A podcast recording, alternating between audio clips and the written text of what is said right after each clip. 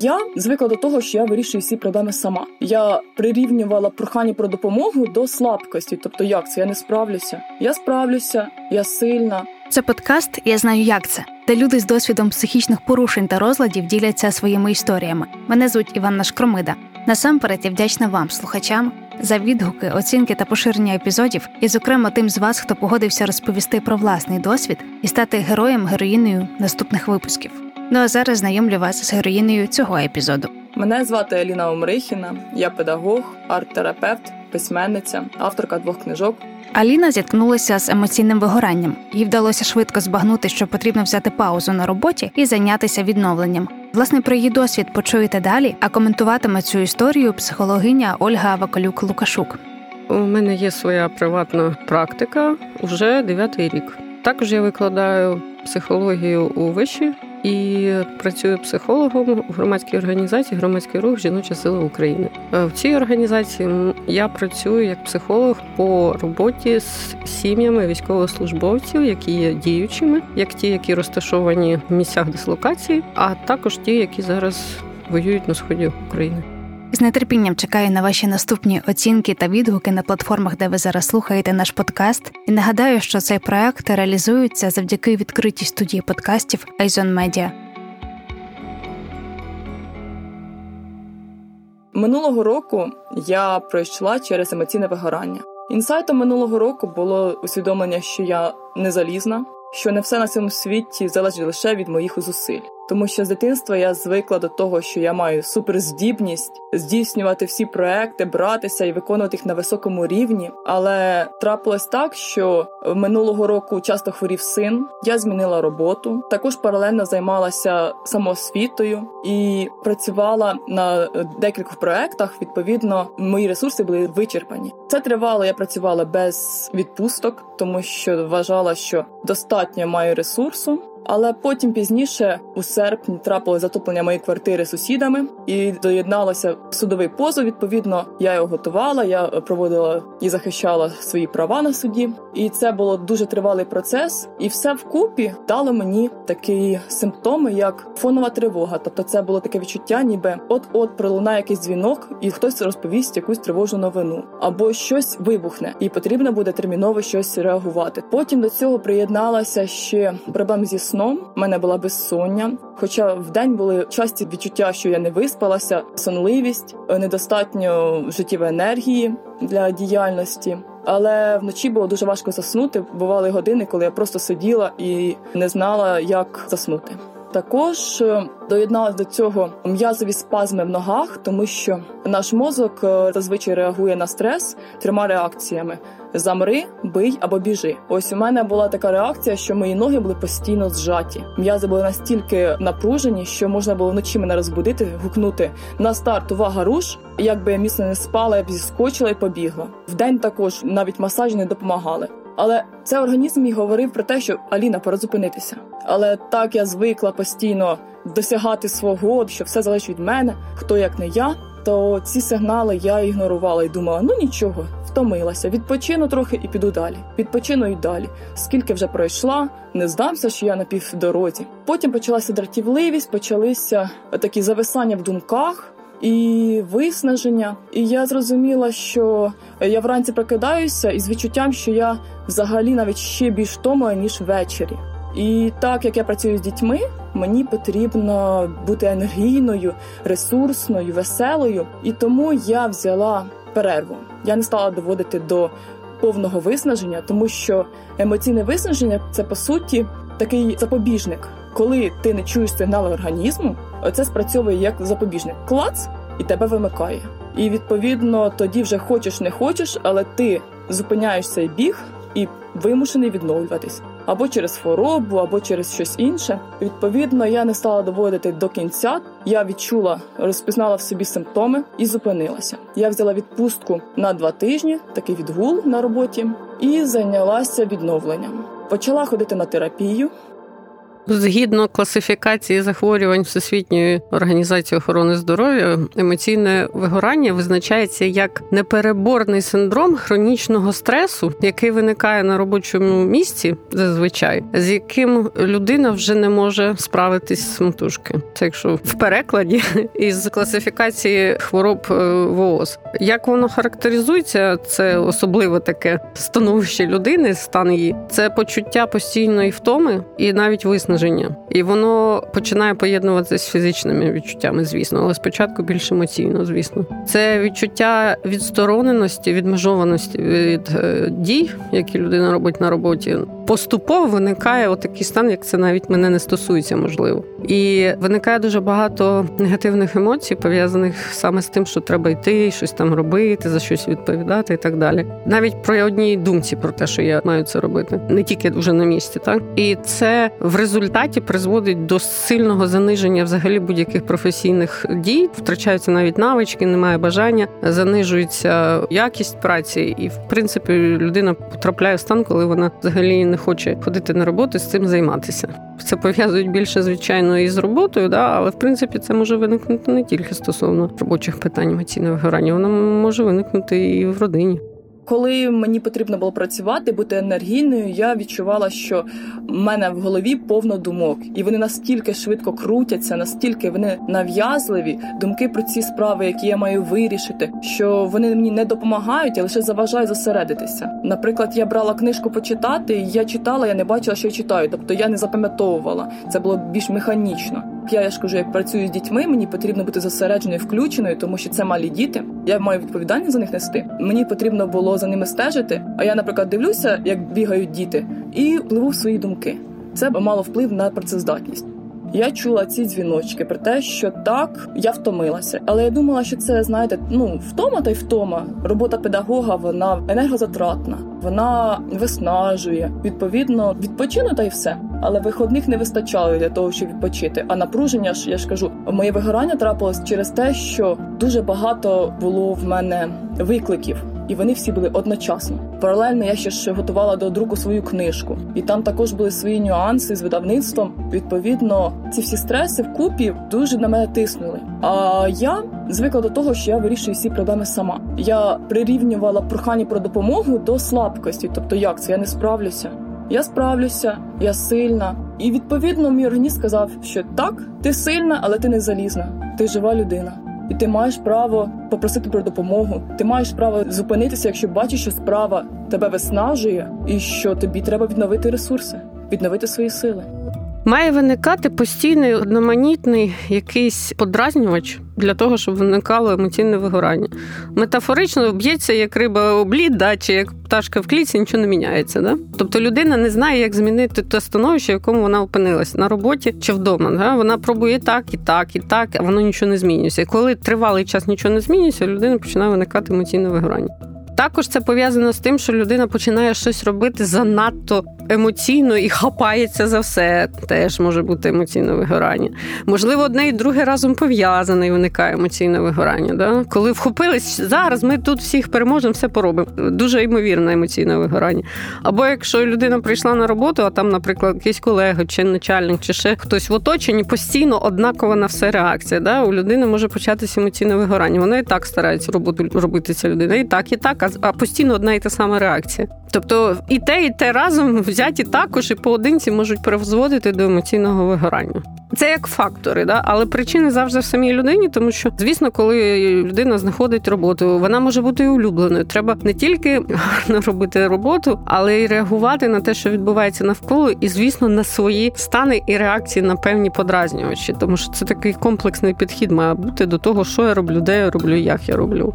Справи, які потрібно виконувати щодня вдома, я виконувала. І, відповідно, що я була мамою, я є мамою, я була ресурсною мамою. Це для мене пріоритет. Це також було дуже сильним стимулом часом зупинитися, тому що мама повинна бути, в моєму розумінні, м'яка. В мене дитина чотири роки, відповідно, в нього періодично трапляються вікові істерики, тобто таке буває. Всякі там конфлікти в садочку. Відповідно, я повинна, як мама, бути ресурсною, підтримувати дитину, контейнерувати, допомагати йому проживати ситуації, проходити через них. І тоді, коли я відчула, що я вже дратуюсь, що моє роздратування може якось впливати на моє материнство, це також було дуже сильним стимулом зупинитися. Окрім того, що я займалася з психологом, я просила чоловіка мене частіше обіймати, дозволяла собі плакати. Наприклад, раніше ми всі виросли в такій парадигмі, де потрібно стримувати свої емоції. Не гнівайся, ти ж дівчинка.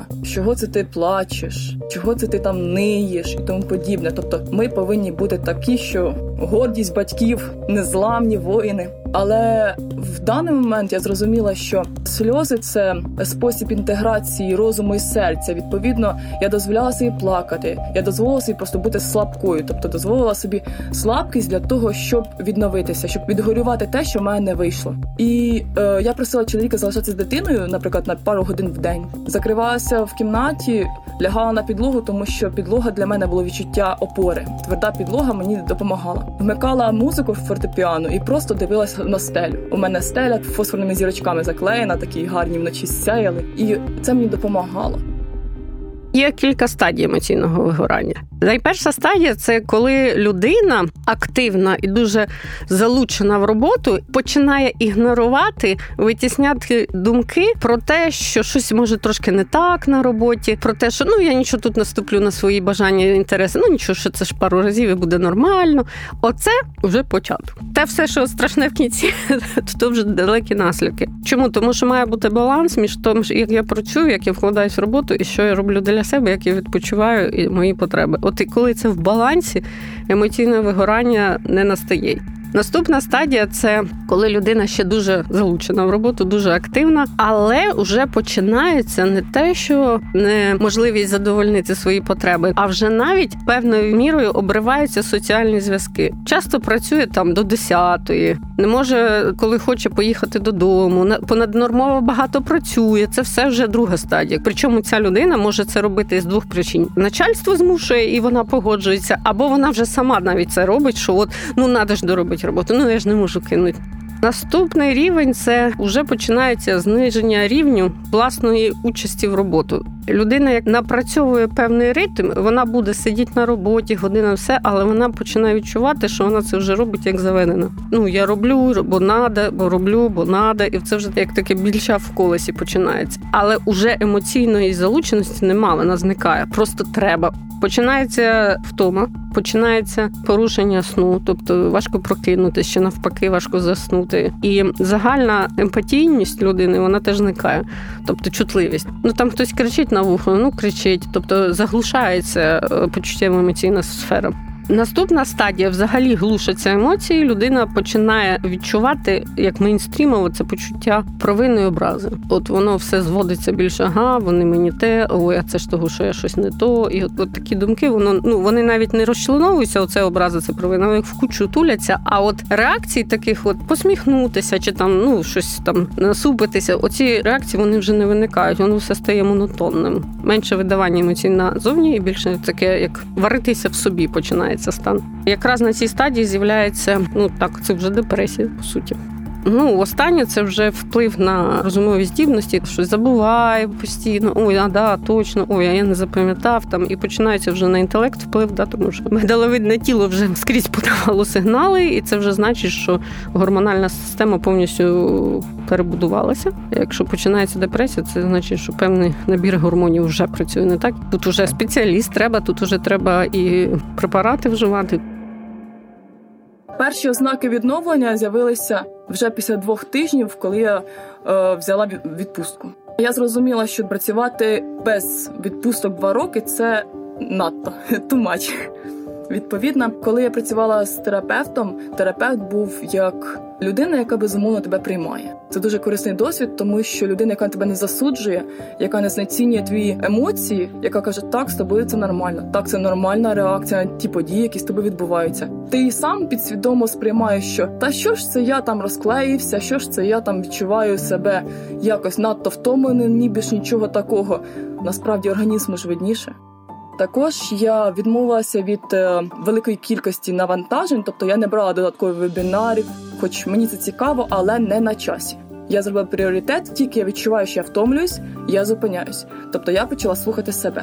Також я відмовилася від позову в суді, тому що справа тягнулася, і було дуже емоційно виснажливо. І я зрозуміла, що так, ніби я пройшла дуже багато, вже ж доведи до його до ума, але ресурсу вже немає, і я не пішла проти себе. Тобто я зрозуміла, що вчасно зупинитися дуже важливо. Занулася в книжки, також книжки дуже мені допомогли. Е, купила такий е, курс ка пе те, тому що я раніше про нього дуже думала, але е, якось вважала, що це не на часі. Але в спілкуванні з знайомими мені говорили люди, які прожили самі емоційне вигорання, що їм радили терапевти виконувати свої хотілки, такі бажання, тому що поки тобі хочеться, виконуй. Тому що потім, якщо ти жмеш до кінця, тобі вже нічого не захочеться. І тому я вирішила, я візьму, я дозволю собі взяти цей курс і почала просто купувати собі квіти, наприклад. Іду по вулиці, гарний букет. Пішла, купила. Просто для краси, для радості, для себе. До спеціаліста звертатись обов'язково, обов'язково брати час на відпочинок, тому що психіка як будь-який механізм. Якщо вона не відпочиває, вона ламається. Ні у кого немає сумнівів, що машину треба ставити на техогляд. Психіку так само треба ставити на техогляд і мати час на відпочинок. Якщо він є, і якщо відпочинок якісний, тоді відбувається зміна. Відпочинок – це не лягти на канапі і думати, о Боже, як все погано, просто не бути в цей час на роботі. А відпочинок – це зміна форми навантаження. Тобто, якщо на роботі багато було розумової роботи, відповідно, відпочинок має бути активно пов'язаний з тілесною роботою. Якщо багато тілесної, навпаки, з розумовою. Да? А якщо мікс, значить шукати формат, коли це інакше відбувається. Відпочинок – це не тільки полежати на канапі, хоча і це також, але це має бути видозміна того, що я роблю постійно. Тоді це має вплив і тоді це якісно. А до спеціаліста, тому що це вже затягнутий процес, він вже затягся, да? Пішов якусь рутину таку, і, і спеціаліст може побачити те, що людина сама не помічає вже. Не тому, що вона там не вміє, а просто через те, що це стало рутиною. В емоціях, коли ти в стані вигорання, ти не можеш писати. Ну, наприклад, я. Коли я ресурсна, коли я відпочила, коли я, наприклад, була в контакті з природою або з ресурсними людьми, спілкуванні з друзями, тоді я краще пишу. Я пишу з натхненням, я пишу з насолодою. У режимі, коли ти виснажений, дуже складно зосередитися. Ти не можеш писати. Творча енергія просто блокується, тому що всі сили організму спрямовані на виживання. Гарним сигналом про те, що я вже відновилася, було те, що я знову почала писати. Тобто це був прекрасний момент, коли я відчула, що так, я почала писати, і в мене це йде, значить, в мене вже достатньо виключилася аварійна система, і почалася вже творча енергія. Я вже налаштувалася на свою хвилю, і якщо я можу не тільки зберігати в собі, контейнерувати сили, щоб вижити, а ще й можу давати щось цьому світу, значить, у мене їх достатньо в собі, цих сил, і достатньо ще й поділитися з людьми. Це було для мене дуже гарним знаком і, можна сказати, що дуже корисним досвідом, тому що я змінила свої цінності, я стала більше прислухатися до себе, до своїх відчуттів, поставила межі там, де потрібно було, особисті кордони, тому що дуже часто люди, які є рідними, не є близькими, і це для мене було також таким інсайтом. І, відповідно, я стала більше виконувати те, що хочу.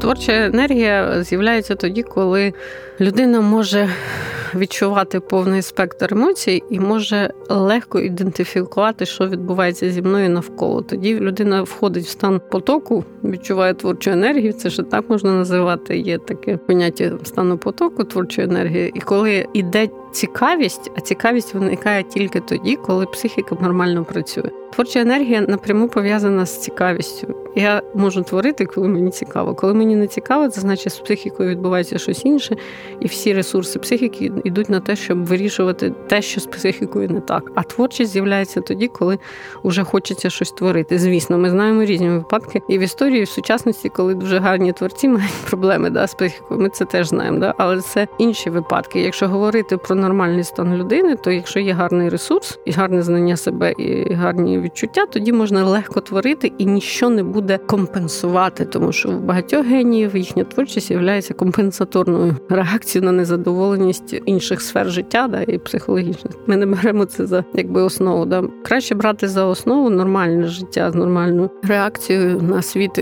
і знанням себе для того, щоб творити. Ну, якщо говорити з письменників, то мені Марк Твен найбільше подобається саме через те, що він був дуже життєрадісною людиною, творив у радість, і, і це правда. Да? Хочеться якось на такі приклади зважати.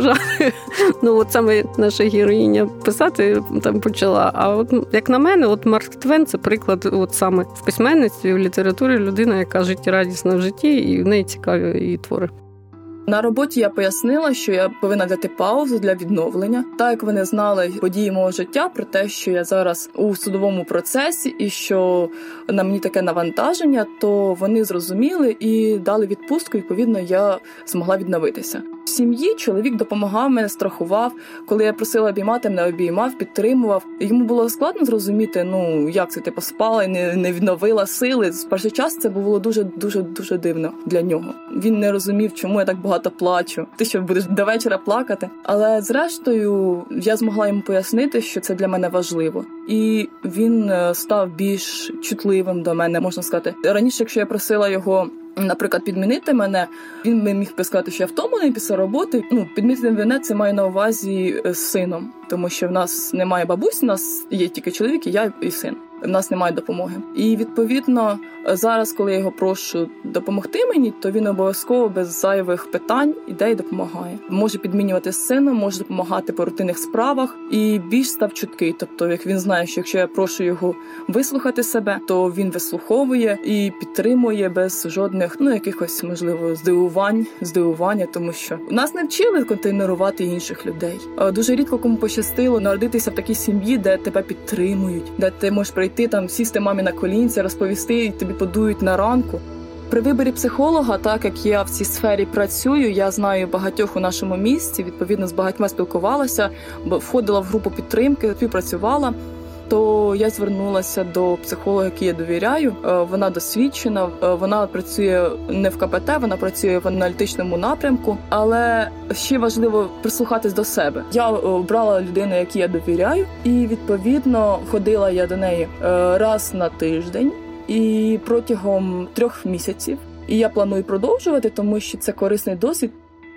Будь-який роботодавець, який зацікавлений в гарній якості роботи співробітників, він організовує для них і якісь відпочинки, і запрошує психолога в корпорацію, щоб люди мали можливість звернутися, і робить якісь незвичайні, нестандартні тренінги для того, щоб люди знали, що про них піклуються, вони можуть переключатися, що вони не заведені тільки на роботі, а ще є якась сфера, яка не стосується на роботі, на роботі. Тут же ще є один важливий момент, коли людина попрацювала, закрила двері офісу і забула про роботу, і пішла займатися своїм життям.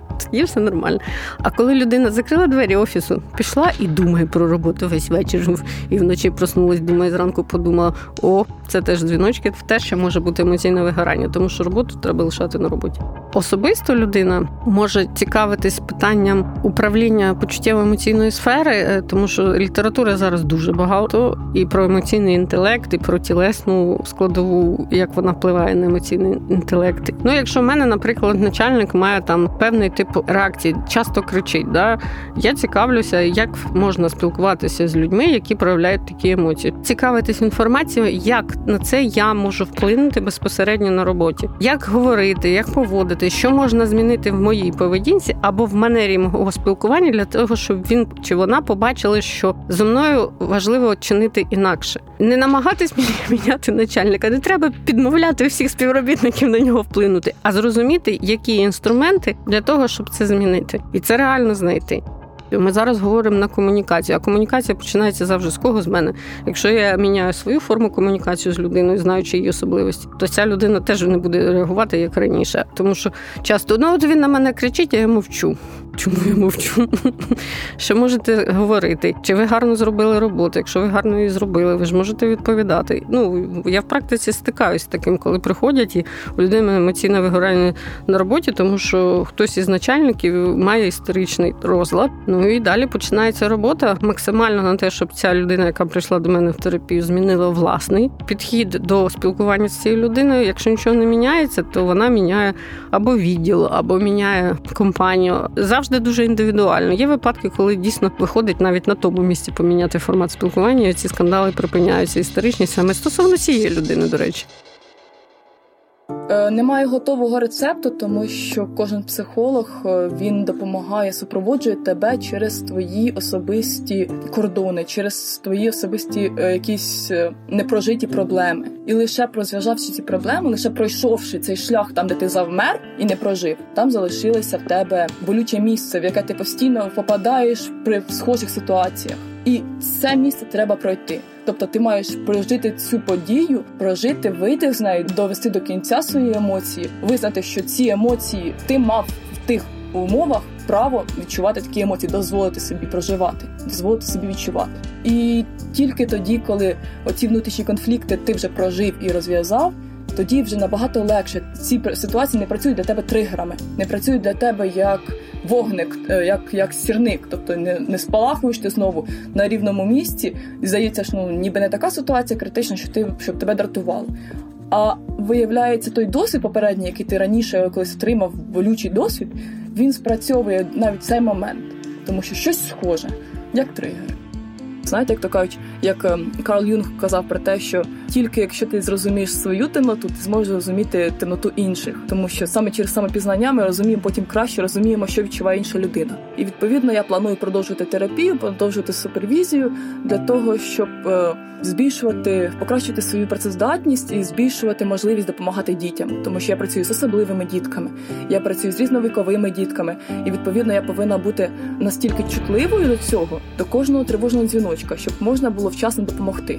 І я все більше і більше заглиблююсь в цю тему, і вона от прямо відчуває, що це моє. Можливо, навіть моя ось така криза, така, це емоційне вигорання було стимулом іти саме в цю сферу. Тому що в мене раніше було бажання, інтерес до психології, а зараз воно більш перейшло у мету, більш сформувалося. Тобто не просто абстрактні бажання, щось.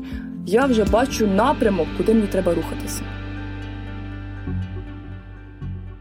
Стресостійкість залежить, звісно, від того, наскільки людина знає себе. Стресостійкість – це коли людина може адекватно реагувати на ті подразники, які виникають у неї в житті.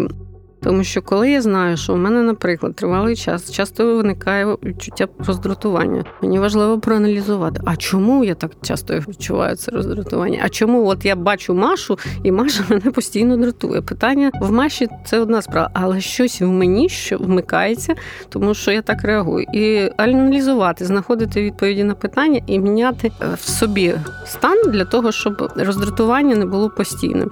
Можливо, я на щось закриваю очі в собі, можливо, я дозволяю якось поводитись з собою, і мене це дратує. Можливо, я сама собі в чомусь не зізнаюся, а насправді це не роздратування. Буває ще й підміна емоцій. Людина думає, що вона дратується, а насправді вона, наприклад, злиться.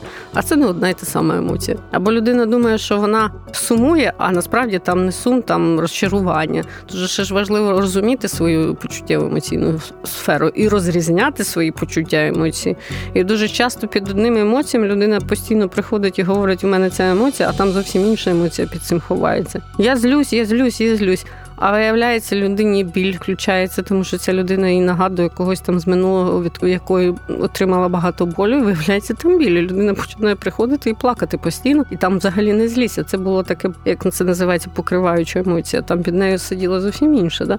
Тому тут стільки багато нюансів, а стресостійкість випрацьовується, коли людина вже розібралася з своїми почуттями, емоціями і знає, які в неї почуття і емоції, коли виникають, на які тригери, да, подразники. І тоді можна навчитися управляти, звісно. У мене не було раніше депресії взагалі. Я досить витривала людина. Просто, я ж кажу, спрацював свій е, мій перфекціонізм. Я взяла багато на себе задач і невчасно звернула увагу, що я з ними не справляюсь наодинці. Що мені потрібна допомога або розподілення пріоритетів. від чогось відмовитися, щось взяти першочергово і звертатися до допомогою. Можна вести свої, свій щоденник успіху для того, щоб ти кожного дня бачив, скільки ти зробив.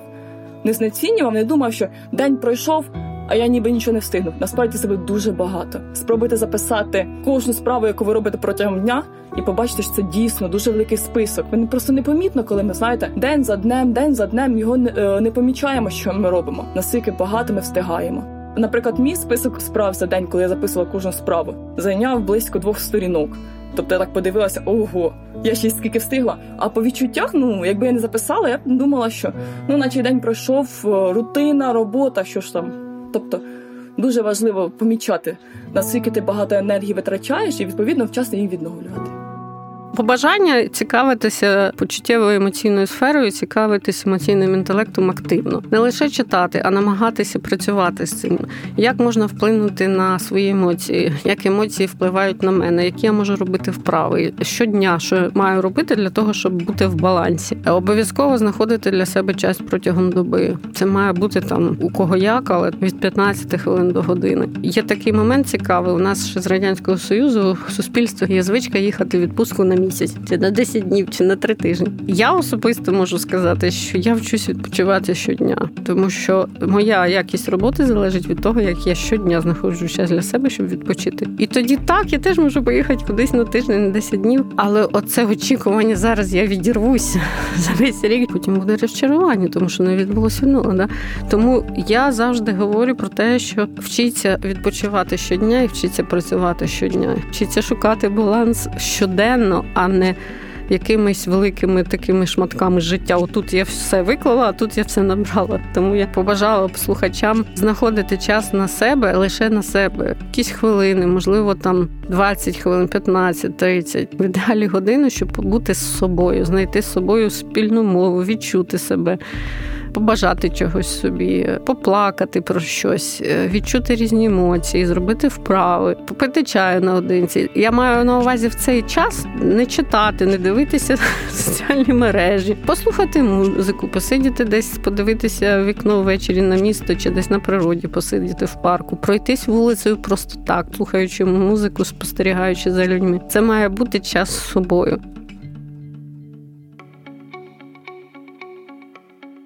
Ви слухали «Я знаю, як це» – подкаст, де люди з досвідом психічних порушень та розладів діляться своїми історіями. Якщо ви вважаєте, що цей подкаст був корисним, діліться ним зі своїми друзями та знайомими. Знаходьте ще більше корисної інформації в попередніх епізодах і підтримуйте нас своїми відгуками та оцінками на улюбленій подкаст-платформі. Бережіть себе! Виробництво відкритої студії подкастів iZone Media.